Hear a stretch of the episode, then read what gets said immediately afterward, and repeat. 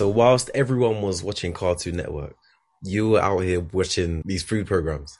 Yeah, literally. And you know, the craziest thing is as well, I had a wardrobe clear out. I've lived in my house since I was a baby. So I was having like a wardrobe clear out, and I found like an old diary from when I was 10 years old. And in there, it was like, I love food. And basically, you know, those little diaries where it tells you what's your dream, what's your this, what's your that, how old are you, what's your height. Under passion, and I think it was dream job, right? To become a cook and have my own TV show.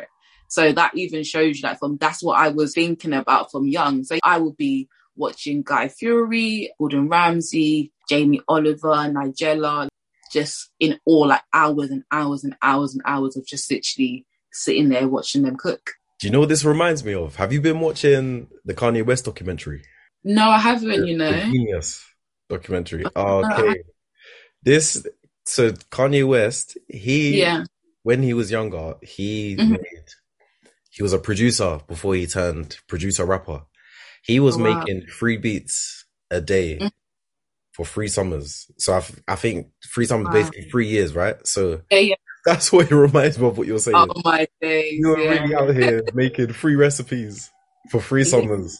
Well, it all started. That's crazy. I look back and I see like my old videos. I was at the age of, I want to say maybe like 14, 15. I was doing family functions where I was providing 30 pieces of chicken, 20 pieces of chicken. Like at my young age, where like kids will be running around like having sweets. No, I was making chicken for the event. It's crazy thinking about it. Yeah, they remember it. Like my sisters remember it.